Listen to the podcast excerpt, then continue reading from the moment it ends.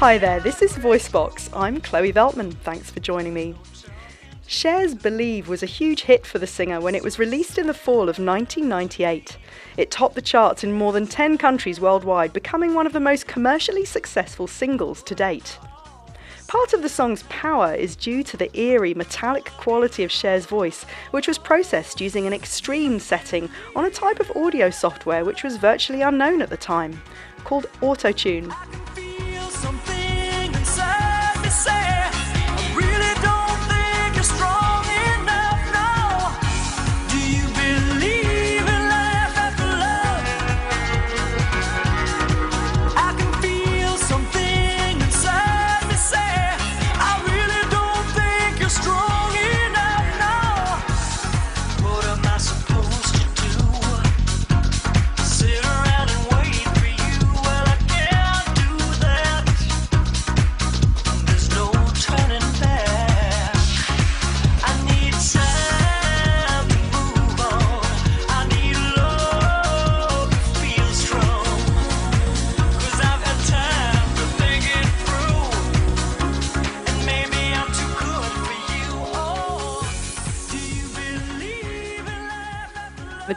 Been used widely and somewhat controversially, not only as a pitch correction aid, but also, as we heard with Cher's Believe just now, as an aesthetic device in countless numbers of songs. The use of the technology has become so ubiquitous that it's often got to the point where the noun autotune has become a catch all verb for pretty much any form of digital manipulation of the voice. One could go as far as to argue that autotune has done more to change the face of pop music in the early part of the 21st century than any other technology. The faddishness and backlash surrounding autotune has somewhat, thankfully, started to fade of late, and so I thought now would be an excellent time to take stock of this technology and explore both its fascinating legacy and what lies ahead on the frontiers of digital voice landscape. There are few individuals better equipped to ruminate on autotune than its inventor, Dr. Andy Hildebrand. I'm lucky to be with Andy at the offices of the company that he founded and runs, Antares Audio Technologies, in Scotts Valley, California, just over an hour south of San Francisco. Hi, Andy. Thanks for inviting VoiceBox over today. Well, you're welcome, and thank you for coming by. Uh, it's really a nice day for a drive, huh? Yes, it's gorgeous. Thanks for having us.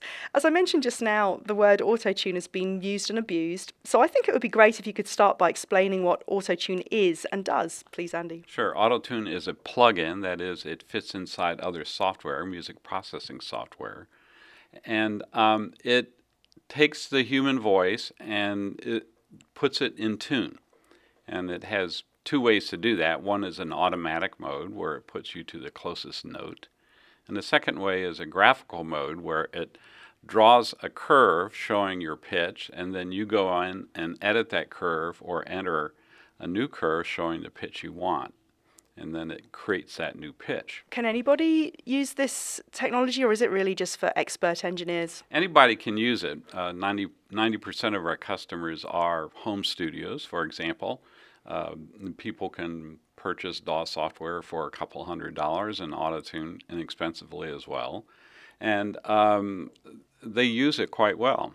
How is the technology used in live performance versus how it's used in a recording situation? Okay, in live performance, we, we have also built a number of hardware boxes. You see some here about you. Um, these uh, process the voice in real time uh, in an automatic setting and uh, let the user be in tune.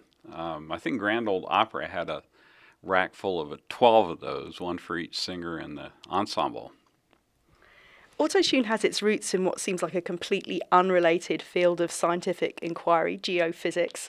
How did you go from developing seismic data interpretation systems for oil companies to inventing autotunes, Andy? Right. Well, I began much earlier as a musician.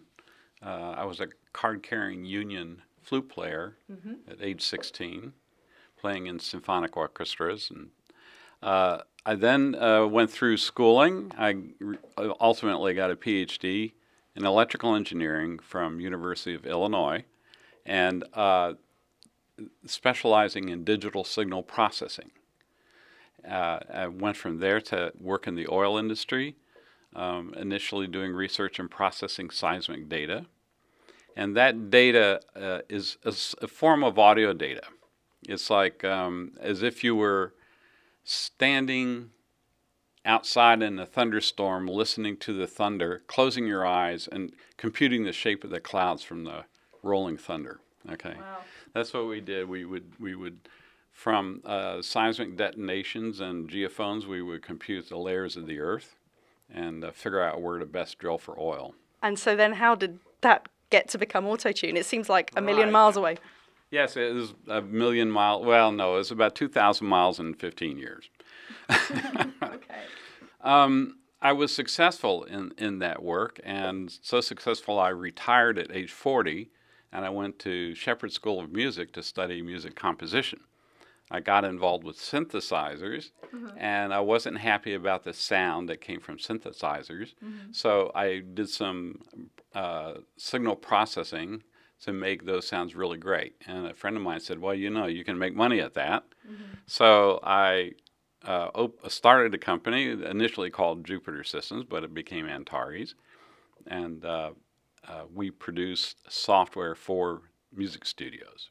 There's that really great story you told me when we spoke on the phone the other day about what actually inspired the idea of autotune, about that wonderful story about the Yes, dinner that- party. Can you tell that one again? Yes, that inspiration. Well, uh, I had uh, had lunch uh, one day at a trade show with my distributor and one of my partners and my distributor's wife, and and she said we were talking about uh, what what to do next, what would be a fun project and make some money. So she said, "Why don't you make me a box that would let me sing in tune?" And I looked around the table, and everybody looked down at their plate like, not a. g-" So I thought, well, this is a bad idea. Nobody wants that product. And I went on and did something completely different for a year. After that year, I uh, wanted something to do. I remembered that project. I knew it would be pretty easy to do. So in two months, I had a working version. Took it back to the same trade show. Everybody loved it. So I got the original group back together, and I said, "This is this is working out great. Why were you all so dejected?" They said, "We just felt sorry for her. We didn't. We we knew it was impossible. We didn't want to embarrass her." Did she get to try out the technology after you had created it? Oh yes, she was a big user. So, what technologies had to be in place before this product, Autotune, could go to market? Well, um, that uh, need to fix people's pitch has been around forever. I mean, the basic studio technique for that is to record a singer, and and you you the producer would say, okay, that was that was fine, except that bridge was a little flat. Re-sing that and try it again. And then after you know a day or two, if fifty or sixty takes. Um, you can piece together some music that's probably better in tune, but by that time the singer's tired, there's no inspiration left. Um, so, a second way that producers would correct someone's pitch is to record it into a synthesizer, and a, a well trained person would sit there at the synthesizer and adjust the modulation wheel to change the pitch and get the singer in tune. And uh, at this first trade show, when I was showing this product, a friend of mine, a client, came up to me and he says, he says, "My God, you've invented this. Somebody just paid me sixty thousand dollars to tune up an album from a famous artist." Okay, and he did it using the synthesizer. He said, "You just put me out of business." I said, "I'm sorry." And, you know, you know, I'll give you a free copy. I mean, So, um, tell us about how you went about marketing Autotune when the technology was new and no one had heard of it. I mean, you know, you, you were putting people out of business clearly right from the start. So, Well, re- remarkably, one of the big things about autotune, the biggest thing about autotune, is a singer would come to the studio, sing the song one time, leave, and the producer would fix any errors in pitch in a matter of 10 or 15 minutes, and it was done. So it totally transformed how singers interacted with the studio and cut down production time and cut down production expense. Totally changed the economics of studios. what, was that a hard sell though? I mean, how, how did you actually, did you just sort of travel around to lots of different studios with this box? How did you get it off the ground? initially, Initially, we simply demonstrated the software, and um, we also distributed the software to the working press, and they would review it, and everyone would hear these remarkable uh, converts, if you will, sort of like a religious thing. It's wow, this stuff is really great. Great, we're all going to use it. So the the top studios all had this software in a year. Well, let's listen now to an early demo of the technology. First, we'll hear this singer performing a snippet from Somewhere Over the Rainbow out of tune, and then we'll hear the voice after it's been processed using autotune. Somewhere over the rainbow, skies are blue. There's a place that I heard of once in a lullaby. Somewhere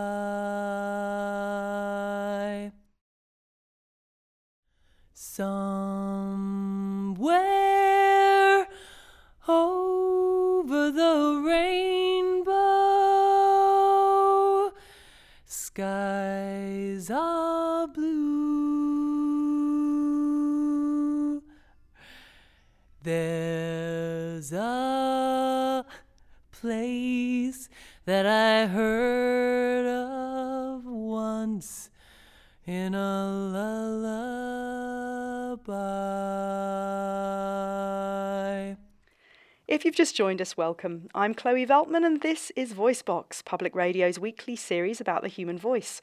VoiceBox is also available as a free weekly podcast on iTunes and at voicebox-media.org.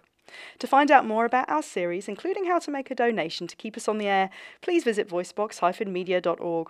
We're a non-profit, independently produced project, and your help means a great deal to us. Visit the support section of the VoiceBox website to find out more. I'm at the office of Antares Audio Technologies in Scotts Valley, California today, chatting with Andy Hildebrand, the inventor of Autotune, a widely used and somewhat controversial technology that corrects wayward pitch in singers. Autotune has been a game changer in the world of pop music since the late 1990s. Andy, thanks for sharing that early demo of Autotune. Is the technology meant for people who sing really out of tune or just a little bit out of tune?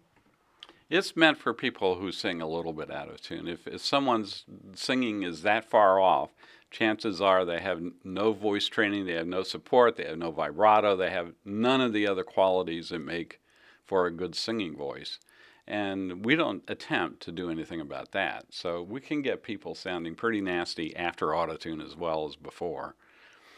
How out of tune do you have to sing for the system not to be able to guess at what pitch you're trying to sing? Um, in the automatic mode, it takes you to the nearest note on the scale. So if you're singing more than half a step flat, it's going to put you on the wrong note. And that can be pretty dramatic. Um, in the graphical mode, you can literally move pitches any amount. And um, we have some of the best formant correction, which is soft, uh, part of the software gets rid of the kind of Mickey Mouse sound uh, gerbil kind of sound when you really move someone's pitch a whole lot. Mm-hmm. Um, we had Neil deGrasse Tyson do a program on us where he began the program with a, a terribly sounding song, way out of tune, but he sung it with enthusiasm. He actually has a nice voice. Her heart is like a big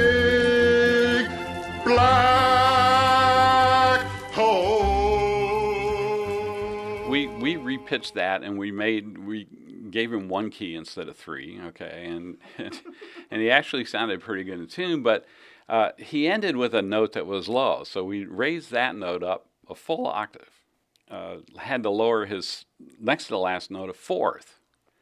And these are two sustained notes but when it when it was done you couldn't tell it had been manipulated at all. It just sounded perfect.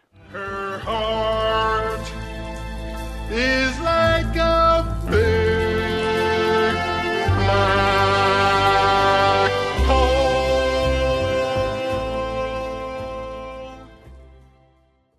That was Neil deGrasse Tyson, auto-tuned. And now here is Florence Foster Jenkins with the Queen of the Nights aria.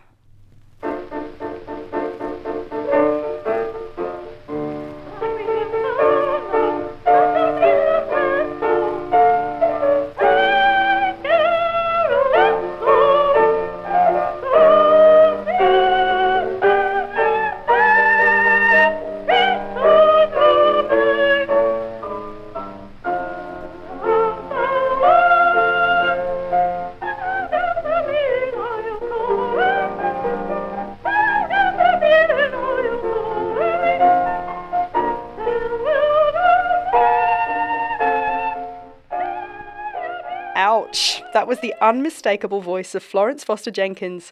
Foster Jenkins was a famously bad amateur operatic soprano of the late 19th and early 20th century who was known and lovingly ridiculed for her arrhythmic and tuneless singing. Andy, how useful do you think auto tune would be for correcting a voice as out of tune as Florence's? Uh, uh, we can get the pitches accurate. Um, you still may not want to listen to it. Bless her heart. Uh, it would it would be easier to listen to. Um, uh, you know, when you're making pitches flat and sharp, you're ultimately taking cycles out of the pitch to make it flatter, or putting cycles into the pitch to make it sharp. Conversely, you can take a, a given pitch, add cycles, makes the note longer. So our software can change timing as well as pitch, and uh, we can get our timing fixed as well. If the famously bad soprano had sung more in tune during her lifetime, Foster Jenkins died in 1944 at 76, she wouldn't have caused as much delight as she did among audiences. I personally have a soft spot for her terrible voice. This brings me to one of the chief criticisms that auto tune has garnered over the years that in making human voices sound perfectly in tune, it has a habit of homogenizing them. One of the defining characteristics of Bob Dylan's voice, for instance, is that it isn't really very accurately in tune a lot of the time. He tends to swoop between notes and he's often a little flat, but that's part of his sound. Do you think there's a case to be made, Andy, for, for the out of tune voice? And to what extent is it possible for voices to retain their original character if, there's always, if they're always perfectly in tune? Well, um, this is getting into an area of values, and uh, in this case, almost religion. Um, we're not particularly religious around here. uh, uh, so we're not embroiled in this conversation. And um, we actually kind of enjoy the amount of arguments that occur about this because that brings our, tr- our brand names to a high level of visibility, and, and a lot of people know what autotune is because of the debate. But that being said, I would say uh, my wife wears makeup. Is that is that cheating? um, uh, studios have been manipulating the human voice in a number of ways for many, many years, including coaching singers to sing more in tune, uh, um, cutting their performances up and replacing them with other performances that are more in tune, and so forth. So uh, ultimately, uh, I I think that there's value to what we do, but I also explain that I just build the automobile. I don't drive it down the wrong side of the road. This on this business of, of cheating, it is such a, a hot topic. Uh, it seems to get people riled up a great deal.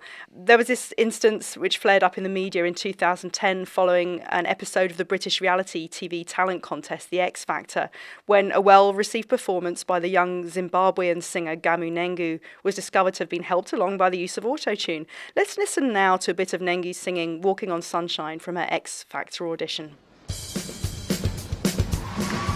Olha,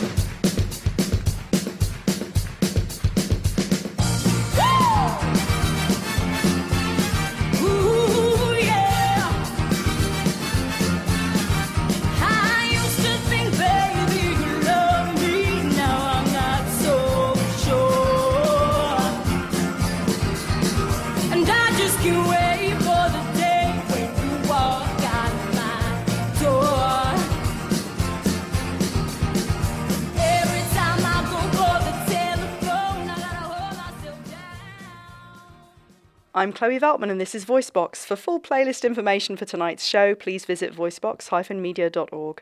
You can also download the podcast version of this program and indeed any other show from the VoiceBox series on our website.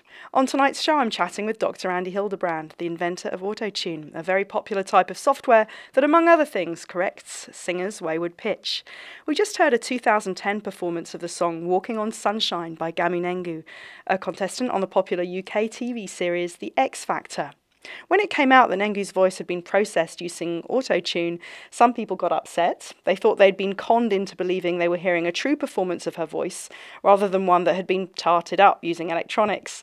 In his forceful response to the Nengu scandal in The Guardian, journalist Luke Willis called the TV producer's use of autotune, quote, an act of shameless manipulation that severs a crucial bond of trust between viewer and programme, end quote. Andy, what do you make of criticisms like Willis's? That's a valid criticism. I'm a fan of American Idol, and if if I were to find out that autotune was used to to fix some of those performances, I would be upset myself. Um, it, what I find interesting about that one, per, the X Factor disclosure, was something else they disclosed, which was uh, they also used the software to make some of their bad singers sound worse. And how did you feel about that use of the software? I thought that was funny. People often claim that, that they can hear when a voice has been auto tuned, that it somehow sounds different. Do you agree? I uh, yes, I I uh, as I said earlier, my background was uh, symphonic uh, music as a performer, and in in that uh, role, I acquired a very sensitive ear to pitch, um, and uh, when I hear a song where the where the singer is singing from beginning to end, and every single note just happens to end perfectly on the right pitch, even though she has scoops and dips, or he has scoops and dips, and is getting there gradually, and it sounds pretty transparent, not auto tuned. But when every note ends perfectly, I know it's been used, and I can hear it. Now, it takes a lot of training to hear that. Um, if you're if you're doing a hip hop song and every note is severely auto tuned, like that mechanical sound, everyone hears that. So in between is a large scale uh, where most people will not hear autotune being used if it's used to correct pitch uh, in a non-aggressive way. Do you think the music industry should be more upfront about its use of autotune and other pitch correction technologies? I think the baby is is pretty much out of the bath. I mean, I, I think that everyone uh, knows autotune. At least everyone under thirty is familiar with autotune. Um, it's it's fun when I'm with a group. If I, I might ask you know three or four people I'm talking to if they've ever heard of autotune, and if they're over forty, no one's heard about it. But if they're under thirty, they've all heard about it. Amazing. But the industry itself, I mean, do you think they should be more upfront about about when they're using it as opposed to just, you know, hoping people won't notice or Um, I don't really have an opinion on that. You know, I mean, they don't announce when they use reverb. They don't announce, you know, when they're when they're uh, uh, using delay effects. They don't announce when they fix the the singer's voice so it comes in on time instead of being late and so forth. So, I don't think so. La da da da. Hey, goodbye. Hold up. Only rapper to rewrite history without a pen. No ID on the track. Let the story begin. Begin. Begin. This is anti-auto tune, death for the ringtone. This ain't for iTunes, this ain't for sing-alongs. This is Sinatra at the opera. Bring a blonde, preferably with a fat ass who can sing a song. Wrong, this ain't politically correct. Ah, this might offend you. This just violent. This is death for auto tune. Moment of silence. This is VoiceBox, and I'm Chloe Veltman. Visit voicebox-media.org for detailed playlist information and anything else you might like to know about our project. VoiceBox is coming to you this week from Antares Audio Technologies in Scotts Valley, California. I'm chatting with the company's founder, Andy Hildebrand, about the legacy and future of AutoTune, a digital tool for correcting singers' pitch, which is very widely used throughout the music business, especially in pop music. Andy, when we spoke on the phone the other day, you said something that really made an impression on me. The biggest effect of autotune is that it's changed our standard of how we listen to singers. Please, can you share why you think this is the case? Right. Well, I, I, I explained I like to listen to American Idol. Um, in in the first few seasons of American Idol, the singing was was pretty relaxed, and um, if you compare the singing at that time to the singing now, the singing now pitch wise is a lot more tighter. You don't have to be very far off the pitch to be called on it. You're pitchy. Um, people find great humor in the the folks who don't have any pitch training. They don't know they're so badly tune, so they, you know, show you those clips from the auditions, and uh, everybody is, you know, greets with great uh, glee these singers that are obviously even worse than they are sitting in their living room. I can do better than that. That's terrible, you know. Um, it's it's simply uh, autotune. Everything is so well in tune that it simply changed people's expectations for what a good singer sounds like. If you're not if you're not right in tune now, people hear it much more readily than in the past.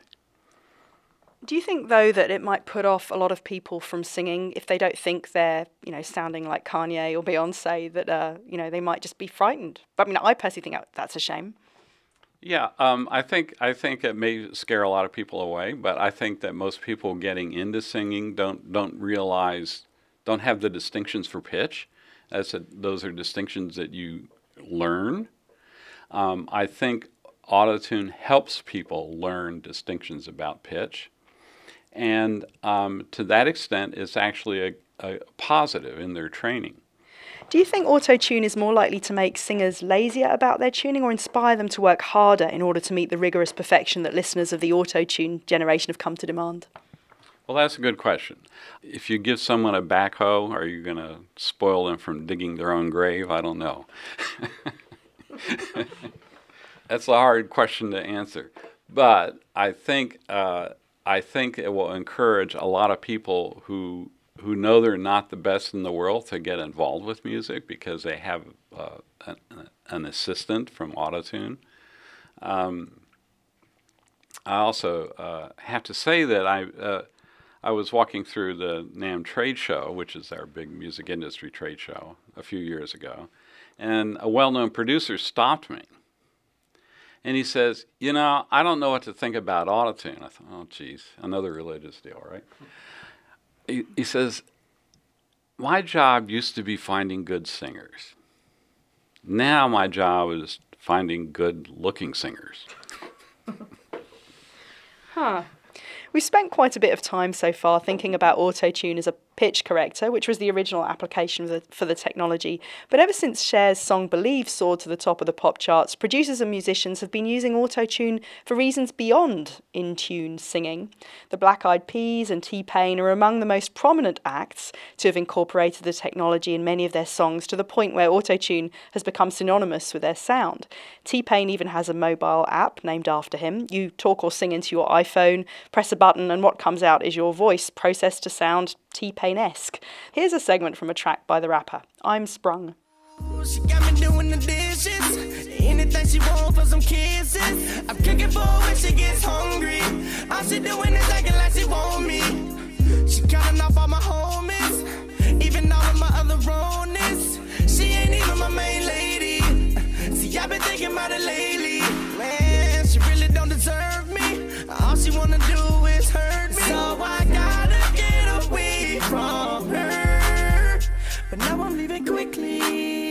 before she come and try to get me. And I'm taking everything with me. But it all come down T Pain with I'm Sprung. The hip hop artist is famous for his use of autotune, the subject of tonight's show. My guest is the inventor of autotune, Andy Hildebrand. Beyond T Pain and the Black Eyed Peas, other artists have become known for using autotune in even more radical ways, like this. Obama, Romney. Ready, set, go. As president, I will sit down day one, sit down with leaders for a couple hours, talk about the issues, talk about the challenges. Part of being a leader is not just saying, I'll sit down, but you have to have a plan. What it is that you intend to do, you have to have a plan. Okay, moving on now. Will the economy get better soon? Uh, uh. Or will I have to pawn my Microsoft Zune? The reason we've been in such a crisis, reckless behavior, Banks making money hand What we just heard was part of a presidential debate from 2012 between Mitt Romney and Barack Obama, transformed by the Gregory brothers from speech to song with the aid of autotune.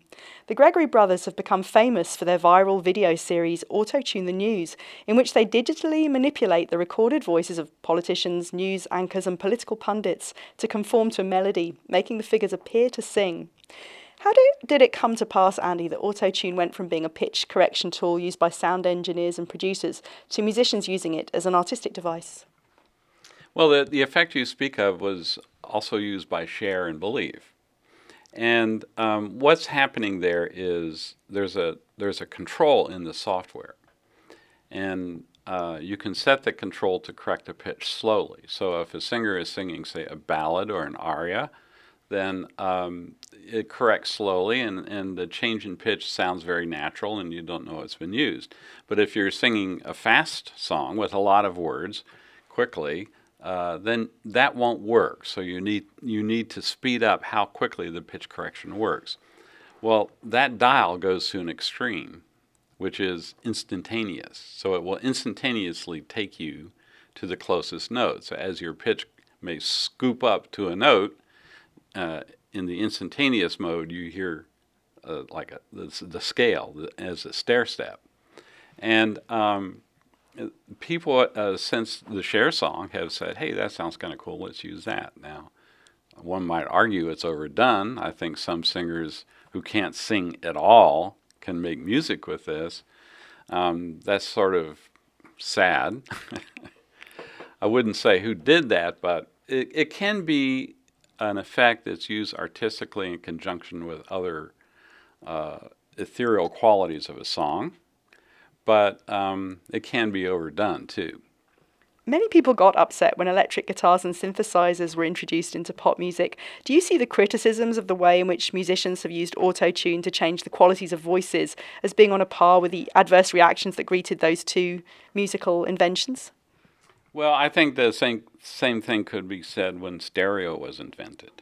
Um, the same thing could be said when snowboards were invented.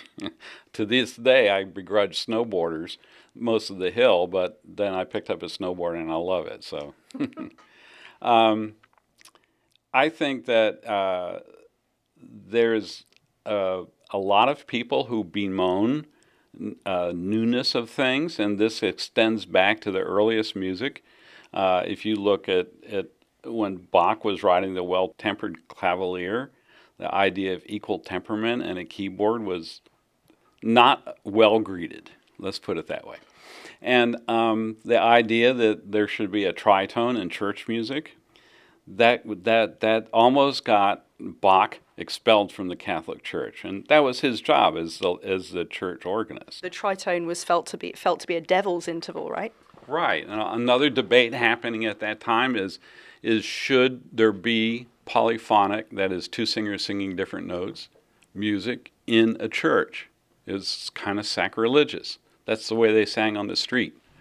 So um, the fact that music progresses and changes is not new, and the fact that people get upset at changes is not new either. Um, I think that the need for autotune uh, as an aid uh, to singing, uh, not as not as an end in itself, but to help people, is is enough that's going to keep the technology alive forever. A lot of people talk about autotune as if it's a passing fad, but its journey so far through our culture suggests otherwise. It was introduced, it was overexposed, people parodied it, and now we seem to have arrived at a place of equilibrium. The technology is simply a component in a musician's toolkit, part of his or her grab bag of choices, I guess.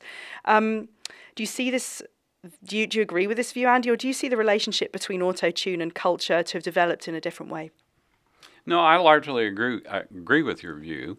There will always be people who take something to an extreme, and um, there will always also be people who really need to use autotune who don't. um, and it's it's part of a population of, of, of what people do. Okay, whenever you have a large group of people and they do stuff, some people overdo it, and some people should do it more. Some of the ways in which vocal artists are using autotune uh, are incredibly artful, in my opinion. The best ones occur when artists use the technology in a self conscious way by playing up the artificial and otherworldly effects it can produce. Here's a beautiful song by Bon Iver, Woods, in which the songwriter sings about slowness and stillness and being in nature. The heavy use of autotune turns this meditation into something that sounds almost frozen in time, like a stopped clock. I'm up in the woods. I'm down on my mind. I'm building a still to slow down the time. I'm up in the woods. I'm down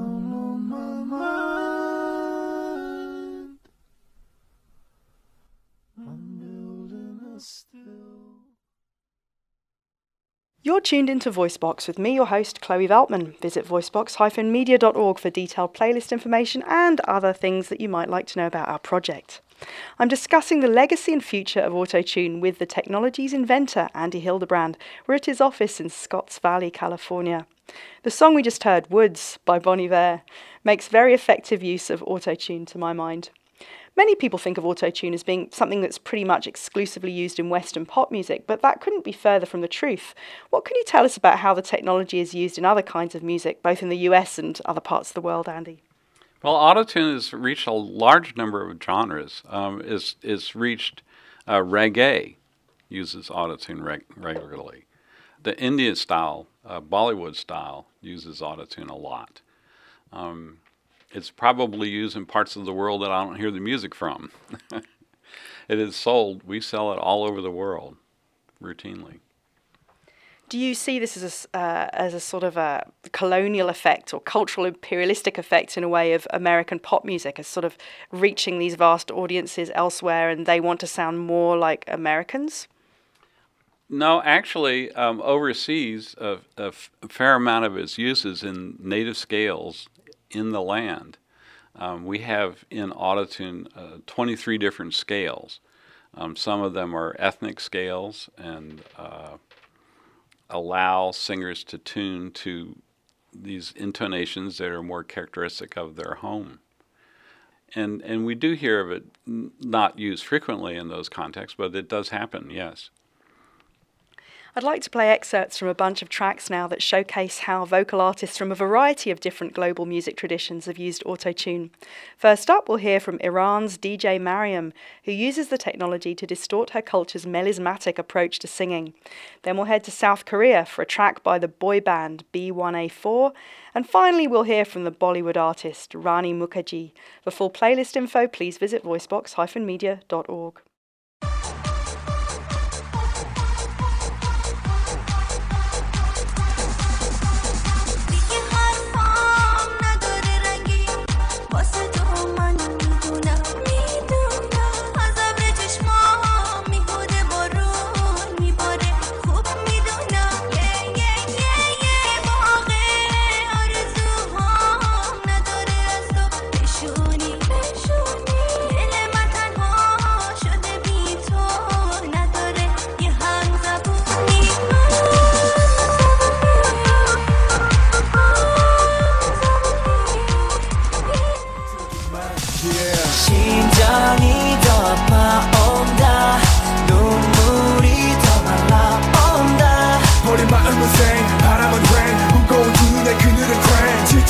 내 맘속에 또 어둠만 차고 눈물만 몰아치는 파도 파도 파도 우리의 추억 이제 모두 지워야 되니 baby. I just want to be alone 바보처럼 너만 찾게 될 girl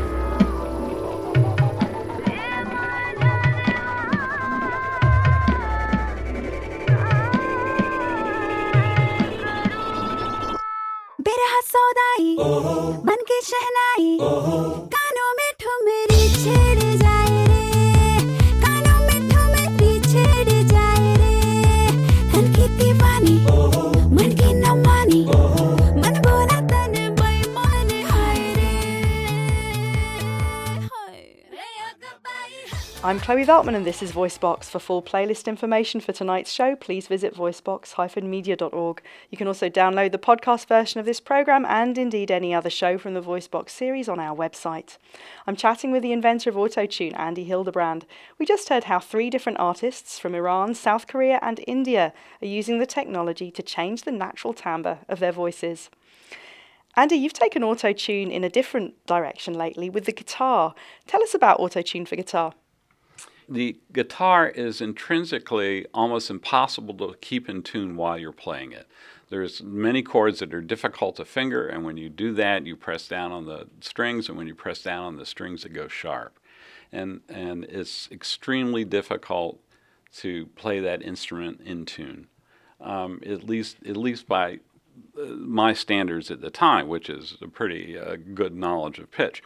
Um, so I have been going around here, uh, this company, for, for years, um, trying to learn how to socialize, okay? And uh, I would talk to people about autotune and why it's so popular, and I would say, you know, the human voice is the second most popular instrument. Hmm. The first one is a guitar. No, no lights go on, you know. Mm-hmm. uh, I was doing a project on this particular processor. And uh, uh, a man from another company approached me to do yet another project using that processor, uh, putting autotune in a mixer. And um, he said, he said, well, how many how many tracks of autotune can we put on that chip? I said six, and he says, well, that's how many strings are on a guitar. Mm duh, I finally get it, you know? So I wired up a cheap hex pickup that sees each string separately to six versions of Autotune on the computer, and I play with it. Hey, this sounds pretty good, you know? So within a couple months, I had um, a, a breadboard system put together that had six channels of audio input on a pickup in a guitar, and I was tuning it. I would pluck the strings and press a button, and the guitar instantly would be in tune. And uh, so that wasn't quite enough because when you finger these notes, they go out of tune. So I programmed the software that whenever it hears a note that's almost in tune, it makes it in tune. But then if it's a little out of tune, it'll let it be that way. So you can, on a guitar, you can bend a note still or use a vibrato. But when you finger these chords, it's always perfectly in tune all the way up the neck. I was really fascinated to hear about this new tool you've created called Harmony Engine Evo, which basically creates a choir out of a single human voice, which is crazy sounding. Uh, what exactly does Evo do and how does it work? Well, it's sort of like uh, four autotunes, um, and it creates four voices. It can be at separate pitches, and you can apply formant processing, which gives you a natural sound when you change a pitch by very much. And um, it has a number of different ways of creating the, the output pitches. One way, for example, is to use MIDI data. MIDI data is, is the data that comes out of a keyboard to go to a synthesizer.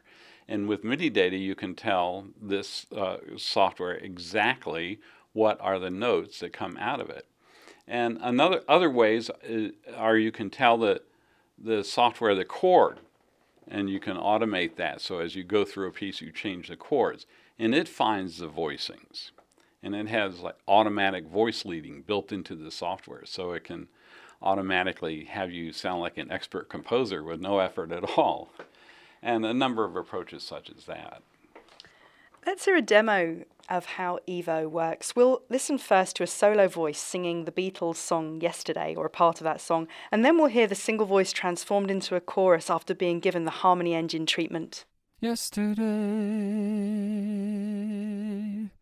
all my troubles seem so far away. Now it looks as though they're here to stay. Oh, I believe in yesterday. Suddenly, I'm not half the man I used to be.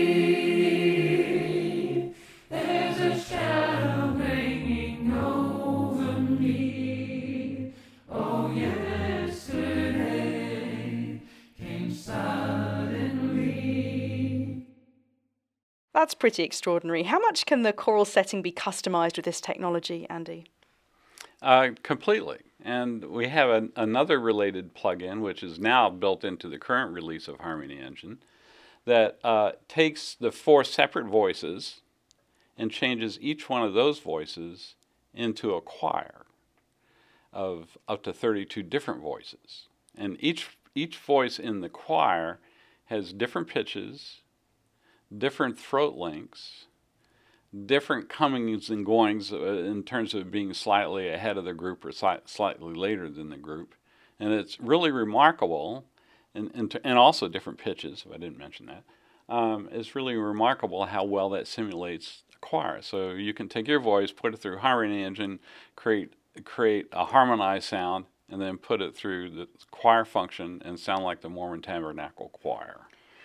Can you be super polyphonic with it? Oh, oh yeah. Well, it has uh, four voices of polyphony, and then the choir function has uh, kind of a unison sound, like when, when, that you would get with multiple singers singing the same uh, line. Can you envisage a future where human backing singers and choruses will become a thing of the past? Oh no! Everyone loves music, and, and musicians love doing music, and it's it's uh, it's fun. Uh, people like to sing. Why not? When I visited the Antares website the other day, I was intrigued to see a news item on the homepage. It read, announcing Autobeat, trademark sign, real time rhythm correction, new real time temporal modulation technology ensures you're always in the pocket. I brought this up on the phone the other day with you and you laughed because, of course, it turns out that Autobeat real time rhythm correction doesn't exist. It was your team's idea of an April Fool's joke, which I love, but you totally taught me off guard. I assumed that if you can correct pitch, correcting rhythm isn't such a stretch. And then there are companies out there um, that have already figured out how to turn regular speech into rhythmic rap. So, what will it take to get people singing not only in perfect pitch but also in strict time, Andy? Well, the joke there was this was a real time device. So, if someone's a little late on the beat, you can pull them forward into the future, right? So, that's tricky. That, that one we'll have to work on another year or two. But uh, uh, the autotune now lets lets us move voices around in time as well. So uh, we can make a word shorter. Uh, so the so that instead of coming in early, you're coming in on time, or we can, if you come in late, we can stretch that that word out longer and bring it earlier in time. All this is possible, of course, because it's not real time processing. All the sound is already on the computer. Well, here on public radio, we're certainly very strict about time, and we're just about to run out of it for this week, sadly. Thanks so much, Andy, for inviting VoiceBox to your headquarters and sharing your insights today. It's been smashing chatting with you. Well, thank you very much for coming down. I appreciate it. To find out more about AutoTune and the other head spinning voice technologies created by Antares Audio Technologies, please visit antarestech.com. That's A N T A R E S T E C H.com. VoiceBox is an independently produced non-profit project recorded at the studios of KALW in San Francisco. The series producer is Seth Samuel, the web editor is Nayantara Jane, and the social media manager is Elio Bucky. Rachel Hamburg is our reporter, and I'm Chloe Veltman. Please join Meyer Sound, the San Francisco Symphony, and dozens of other organisations and generous individuals in supporting VoiceBox. You can make a safe and easy donation by visiting voicebox-media.org, or by all means, mail us a cheque. We're a non-profit project, so all donations made to VoiceBox are tax deductible. Find out more at voicebox-media.org. We love to hear from you. Send us your ideas, questions, and comments by emailing us at info at voicebox-media.org. And you can also connect with us on Twitter and Facebook. If you're looking for me on Twitter, my handle name is at Chloe Veltman. I'll play us out with a song that weaves autotune into its fabric in a way that feels both organic and subtle. Here's Chris Brown with Forever. Have a songful week.